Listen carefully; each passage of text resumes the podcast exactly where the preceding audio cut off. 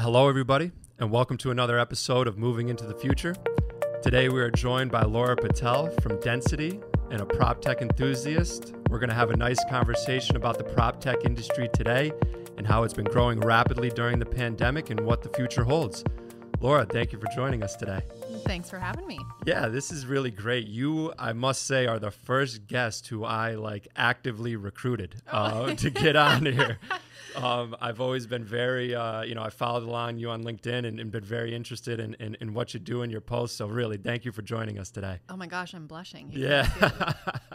Let's add some depth. You know, you've been in the prop tech industry now for almost 15 years, I suppose it's been. Yeah. Which makes me sound very old. No, it's really interesting because when you started, prop tech wasn't even a word yet.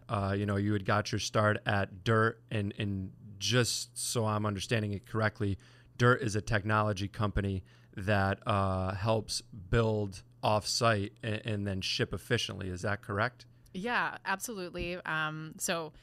To your earlier point, yes, prop tech really has only come about in the last 3 years, maybe five tops. Previously, we didn't really have a word to coin what that represented, just because it didn't have ubiquitous adoption in the industry yet.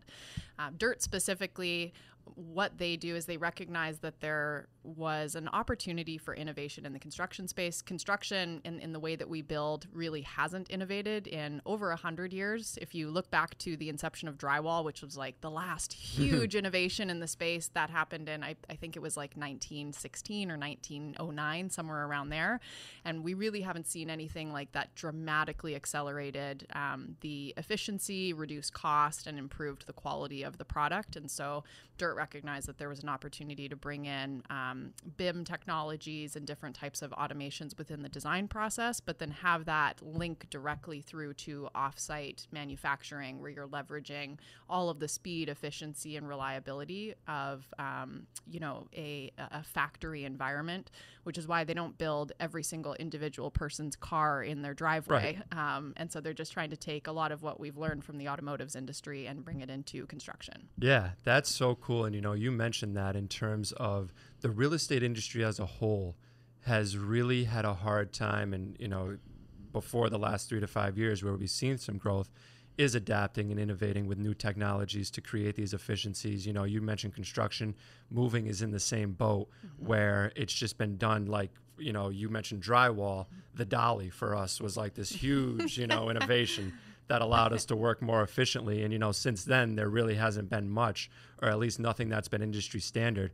So, that's really interesting. And now, through your time at Dirt, how did you see, what was it that you were okay, wow, we're really onto something here. Wow, this is something I'm really passionate about. What did you see in your time there that really, grew your passion for the prop tech industry?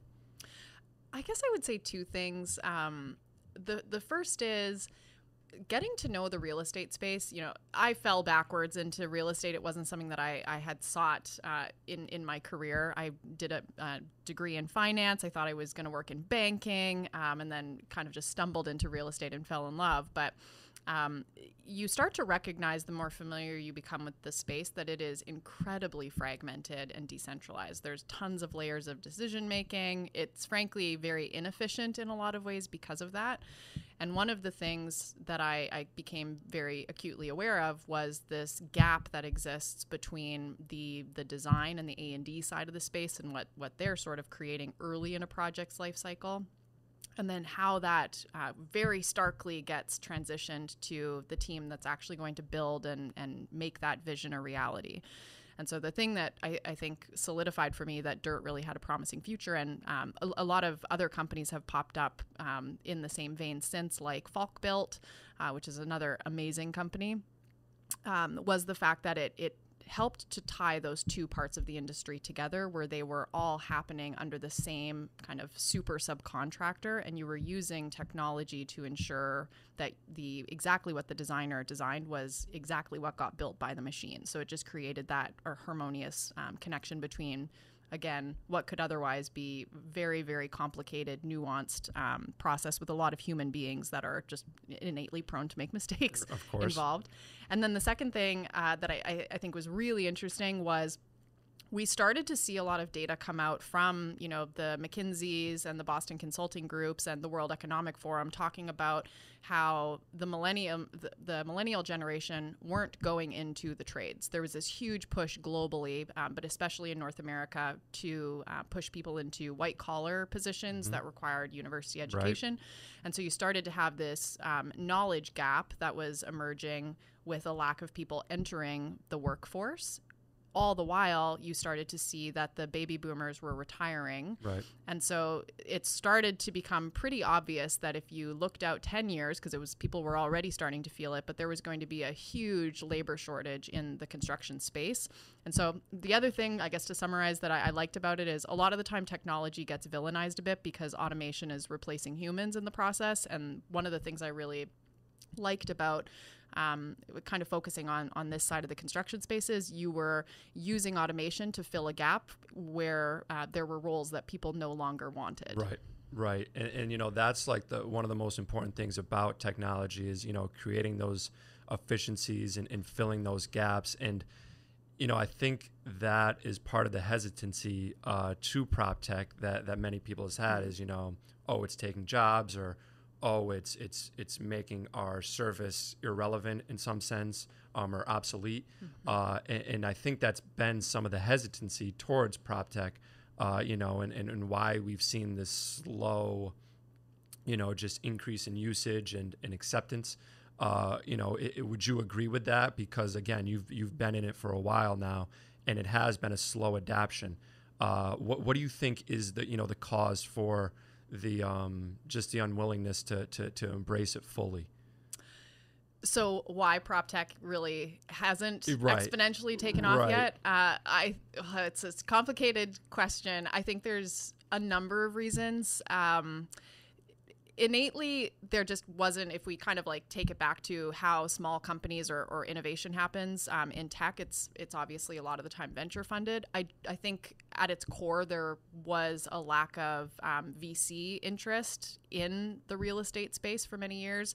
I think kind of going back to what we were talking about with a lot of people not finding real estate or construction particularly sexy. Right. When you're choosing your career path, you didn't have a lot of entrepreneurs that were like, oh, I really want to come out with a real estate technology. So there was a lack of innovation on the founder side, and then there was a lack of money available to support those businesses. So that's kind of at the core of, you know, when you start to see entrepreneurship emerge within a space, that was lacking. And then when you kind of fast forward, you have the companies that have been created, you're starting to see a bit of momentum with investment and with innovation in the space. The reason I think it hasn't taken off is the real estate industry is incredibly risk averse at its core. You look at, you know, how slowly we do innovate, why there are so many layers of decision making. Ultimately, those all serve to hedge against risk. Right. And so that when you have a brand new idea that could be radically disruptive, I think that there's a bit of an affront to the traditional way that real estate operates innately baked into that.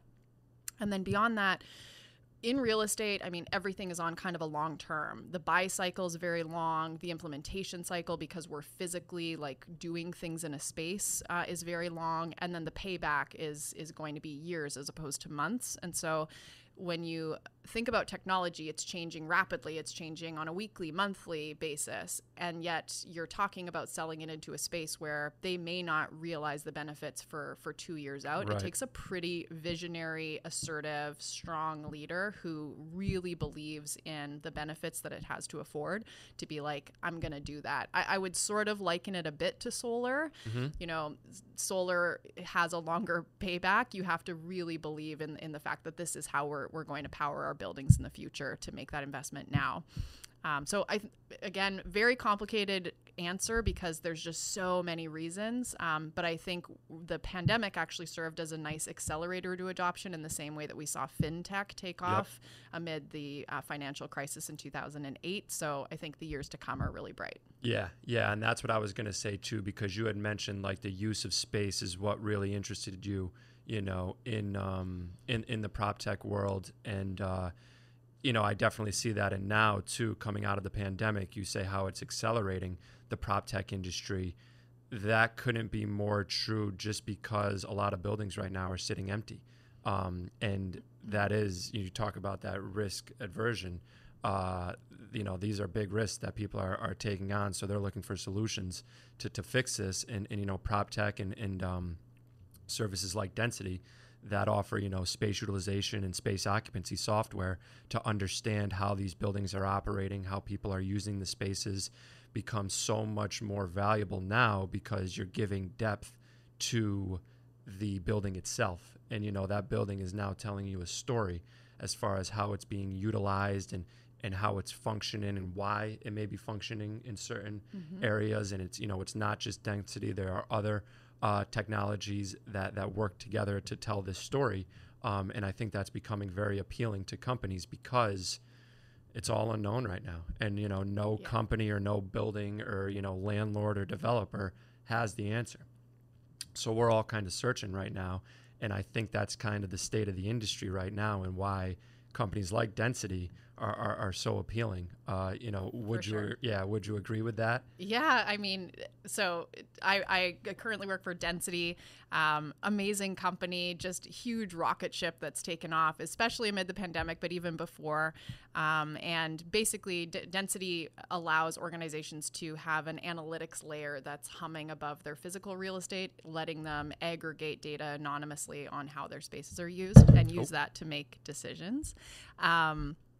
I think to answer your point, one of the things that originally attracted me to Density is real estate is, for most organizations, their second largest operating expense, with people being the most. And yet, historically, none of them have known how their spaces are used. And so it's the only part of kind of how you manage most businesses where it's sort of a black hole. We have no visibility or data into whether or not it's, you know, productive, it's, you know, deriving a return on investment. And I think the pandemic actually cast a spotlight on that. C-suites had a lot of questions about real estate as we started to do this mass exodus event going into the first few months of the pandemic, and real estate teams were completely ill-equipped to respond to them because they didn't have literally any data about how their spaces were being utilized. And so I think it opened up a lot of budget because it exposed this gap in how the businesses were being managed. And then I think as we start to see people coming back to the office, we're entering unprecedented times. And I mean, we've kind of been living through them together, but the way that we work is fundamentally going to change.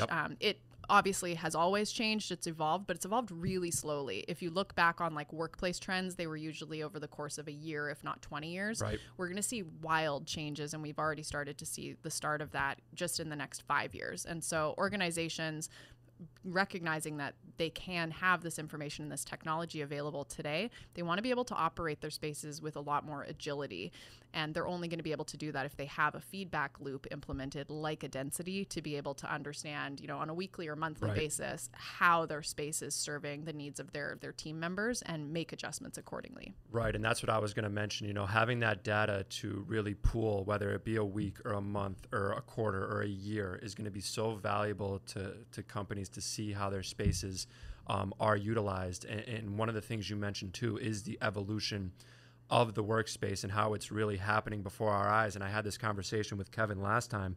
Millennials as a whole have really, you know, forced this change in how we work even before the pandemic. You know, you think of things like even the casual attire or business attire that we've, you know, promoted and working from anywhere, which was, you know, a little bit taboo before the pandemic, but now we've proven is very doable and, you know, very possible. these sort of things, are ways that we've pushed the envelope and are going to continue to push the envelope. And we were having the discussion as to why that is. Why else do you think that is? Do you think it is, technology based? Do you think it is just because of how we've grown up with technology and used technology and we're always on? So therefore, when we're in the office, it needs to be a purpose. And, I want to come dressed like this because I dress like this when I'm working at home too, and like, mm-hmm. that's just part of how we work now. Do you think that's the case, or what are your thoughts on that? Yeah, poor millennials. We've gotten a bad rap, I think, for some of the negatives that we've brought to the office, like, necessitating 100 different kinds of nuts and wanting to bring our dogs to work. But I think a lot of the changes have been very positive, and they'll benefit generations to come. I do too. As far as why we've wanted those things in our workplace, I think it, and this is not a particularly revolutionary concept, I think a lot of people have already spoken to this, but it is because we don't have that, clear work-life divide anymore. Right. Like, we're not clocking out at 5 o'clock and heading home to live our real life. Exactly. And so we're expecting to be able to infuse more of our real life into our 9 to 5 and our whatever hours we are, I'm making bunny ears, but our professional selves. Where I think we're pushing the envelope with technology is the more you start to decentralize where you're working, where you're not doing it at your individual workstation, it means that you're going to have technology throughout the workplace, and then now extending into your home that's going to support however you typically get your work done. I think it's going to become even more important as people come back to the office. I was moderating a panel recently, and one of the things that I thought was really striking is, as much as we all complained about Zoom and we all found it kind of dehumanized our work experience, we got kind of used to the luxury of having a frame that had every single individual person that was participating in the meeting's face with their title and their company and their name. And so it made it really easy to collaborate virtually. And now that we have people going back to the office, I think that we're going to have to come out with new technologies that allow for that same experience for people that are working from home who want to be participating in a meeting that may be happening partially in real life. And so the parallel that came out in this panel that I thought was really striking was, if I'm sitting at home and for whatever reason, be it personal, or, maybe it's this fall and some people still aren't comfortable being in person and heading back to the office, I don't want to be disadvantaged from the fact that I'm not sitting around the boardroom table and I don't know who some of the individuals are that's speaking, and I don't have the luxury of a Zoom screen Right. That's telling me that's actually Jack that's talking right now. And so as much as we've set up the workplaces really infused with technology to support work as it's evolved over the last few years, I think we're entering into a stage where not just is there going to be huge investment on the companies with kitting out their offices, but there's actually going to need to be more innovation on the technology front to address these needs, because we'd never had them before. Yeah, and I think that's going to be really interesting too, and how companies reconfigure their spaces to fit these technology needs, whether it is like better acoustics or, some sort of software that allows for, virtual communication to be a little bit easier, or whatever it may be. It's all going to be very interesting. I mean, I know recently we saw Mark Zuckerberg came out with the VR glasses that are going to be used for, conference rooms, and we can be anywhere and put the VR glasses on and it'll be like we're in the room. Yeah. That's certainly some next level stuff. But the other proponent to that is, the furniture aspect. And I think that's where we come in at the advanced group and how we work together at Density. So just to add some depth, I do work with a few individuals at Density, because the way that I see it working is the information that they gather from Density as to how their space is working, we can be very flexible and dynamic in terms of reconfiguring that space quickly. So again, whether it is on a weekly or monthly or quarterly or yearly basis, we work together where Density provides the data and then the advanced group provides the services in order to reconfigure that spaces. And that's what we've been seeing a lot through the pandemic, is making spaces much more configurable. I think we talked about it, like Google has been doing this for years, where like all of their desks are on wheels and conference room tables are on wheels and stuff like that, and can be foldable. And I think that's, it already is becoming so prevalent between that type of flexibility and then also the personalized workstations between like the phone booths and those private type of rooms where, you know, an employee can go in and get that private work done. While also, though, and I think this is going to be the key moving forward, is having good lighting and really good acoustics and stuff like that. So when you are holding those Zoom meetings, you know, it doesn't interfere with the work being done.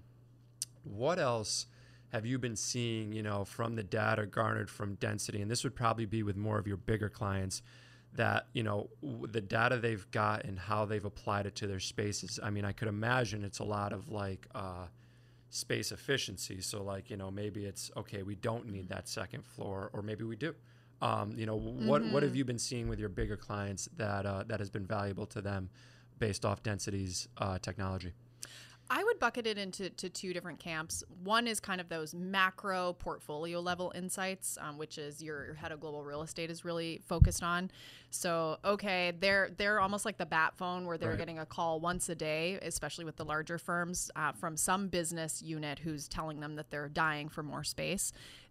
Having, again, it's totally anonymous, but it at least is by department. If you're, for example, if you have a finance team that's situated in Hong Kong, you understand that the data related to that office pertains to the utilization of that finance team. And so when that head of finance calls you and says, we're bursting at the seams, we need more space, you have this objective source of data to refer back to and helping to inform that decision, validating that need, or from a position of, again, it's not, you're removing emotion from it, you're falling back on the data, being able to come back to the negotiating table with your internal client and saying, like, actually the data doesn't substantiate that need.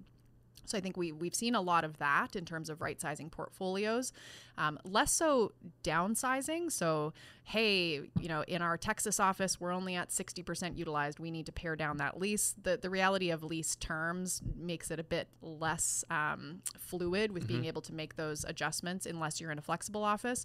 But we've seen it be an enormous tool to hedge against unnecessary growth. And there's huge implicit cost savings in that relative to, you know, expanding your leases. And then also the construction, the moving costs, et cetera, et cetera. If you take it more micro, I find that very interesting, which is really understanding the workplace. And that's kind of what you were alluding to before. And that's where I think we're going to see the most interesting data kind of come out of this return to office post-pandemic. The types of things that we see are, okay, our conference rooms are crazy well utilized. Maybe they're utilized 80% of the time during working hours or more. But we're able to take that a step further and say your 6-person conference room is actually 73% of the time only used by one person. Yeah.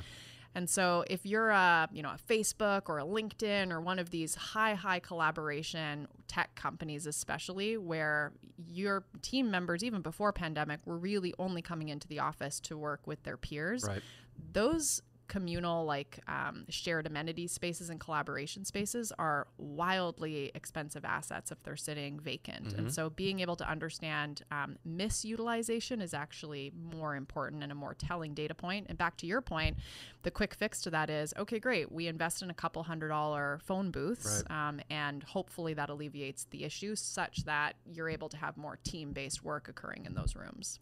Yeah, and I think that again is going to be a massively important function of the workplace moving forward is its purpose. And I've mentioned this before, I say it on the podcast all the time. It's almost essentially going to be like a retail space. Like, how are you building an office out that draws employees in? You know, whether it is for its function, which is obviously going to be a major percentage of that reason, but you know also the amenities around it. And you know, we were talking before about how millennials have changed the workplace.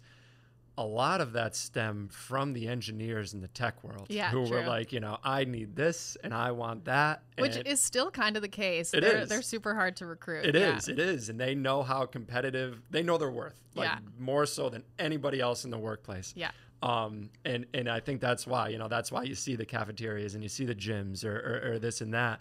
But those are also going to be very appealing tools to get people back into the office. You know, when I was at Indeed, they had like Wednesday night HIIT classes and yoga and stuff like that. And like, that's a huge draw, you know, to come in, and you can combine that with the collaboration that you want in the workplace, mm-hmm. and also, you know, enhancing your culture through that. So, you know, I think that those are going to be really cool tools, and also how Density can help by saying like, okay, you know, this event was really, really positive. We saw a ton of traffic, you know, the foot traffic through doors and the sensors, you know, were very active. We saw this many people, you know, between these times, as opposed to this event that wasn't, you know, so appealing and didn't work out well. And, you know, the amount of money that you can save through that, I think is very, very beneficial. Well, and you're hitting on a whole other dynamic of it, which is the employee experience, yes. and how you can elevate that. People are only going to come into the office if they know they're going to see their friends, if they want to collaborate for a meeting, or if the office has amazing amenities to offer them, you know, great coffee, snacks, right. whatever, a great location. And so all of those things are super important, but the more you can supplement that experience with technology to make it even smoother, I think that's going to actually be the next frontier, and kind of what we're starting to see now. Meeting rooms is a good example. Okay, I want to book a meeting room, but I want to be able to see if one's available immediately, and I don't want to walk past 5 that are vacant, right. but show booked. And then if you take that more to kind of the perks, one of the things that I think was very innovative even before the pandemic, but is going to be more prevalent, is we're busy. Even when we're in the office, you know, as much as we were there to socialize and to see our colleagues, like, we still have deadlines and we still have to get work done.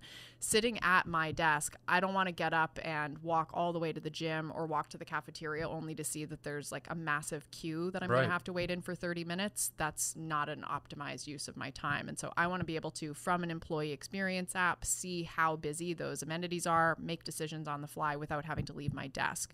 So I think the more we can kind of create an ecosystem where, yes, it's serving a specific real estate need for the leadership team, it's facilitating decision making, it's optimizing the performance of the space, but then, you know, as an aggregator of data, that information is also flowing through to the hands of the employees on their cell phone, so that they're empowered to make decisions. I think it's going to elevate the employee experience. Absolutely. And I think that's like the next step in prop tech, is like, you know, right now it's so focused on the people spending the money, you yeah. know, the developers, the property managers, mm-hmm. the companies.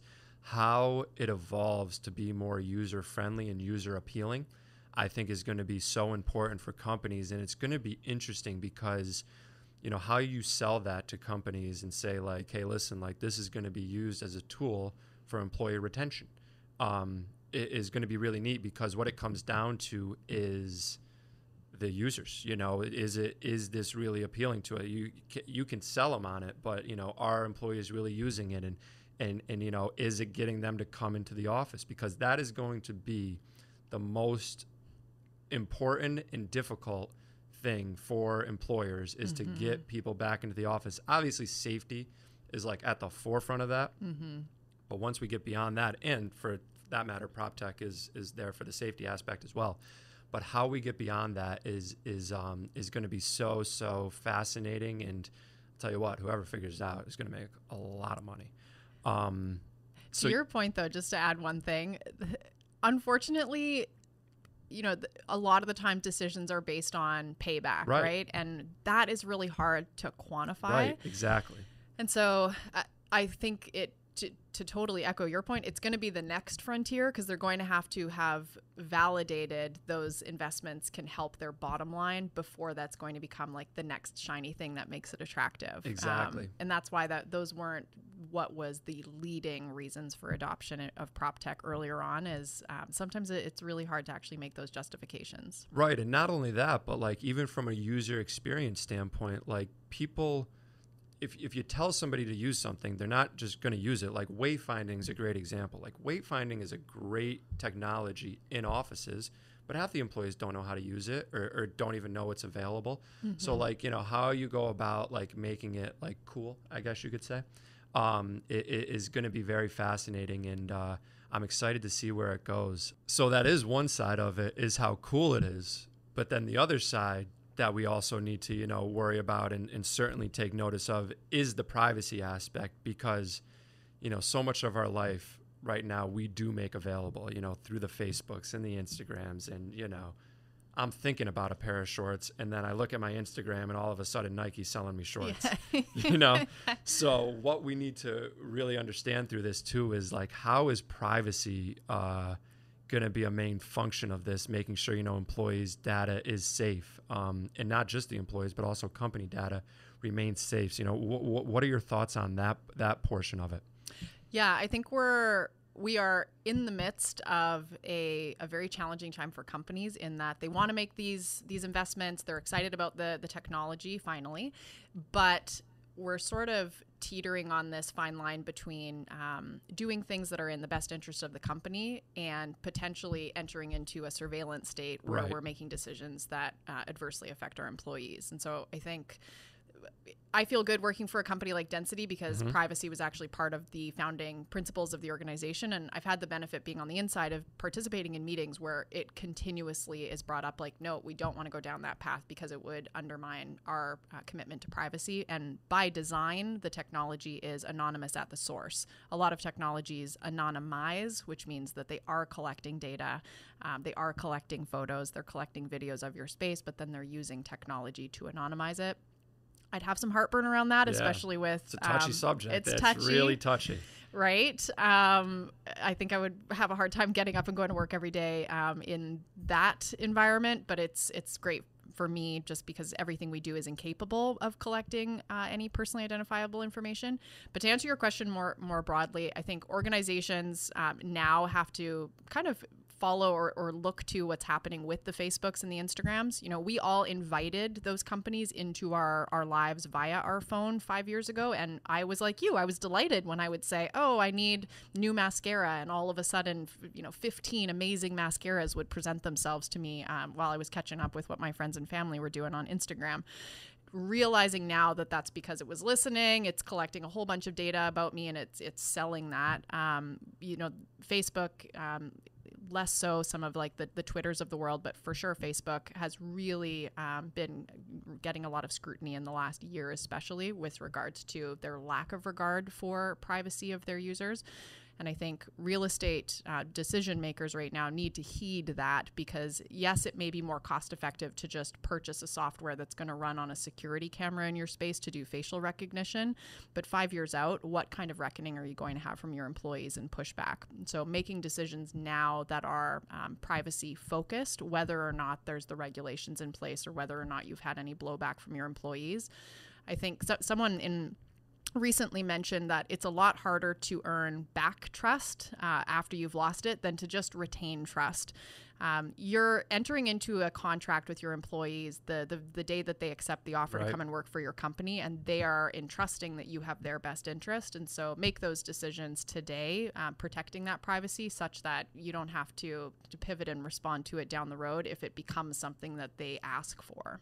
Yeah, absolutely. And just to stem off that too is really working with, you know, privacy focused companies. I've seen Density's technology at work, and it is strictly that. Yeah. You know, it's all like gray space, and you can see obviously that, you know, there is like a person there, but you have no idea who that person is or what they're wearing, or, you know, even if they're male or female, or, you know, any other gender. It's completely private in that regard. So yeah, that is extremely, extremely important.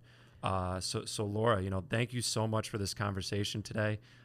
It's been very informative and exciting. I think we have a lot to look forward to in the prop tech industry, so I'm hoping we can do this again someday. Awesome. Thanks for having me, Jack. No, it's my pleasure. Thank you, everybody, for listening, and we're looking forward to the next episode. Bye. Be sure to subscribe to our podcast at theadvancedgrp.com. That's theadvancedgrp.com.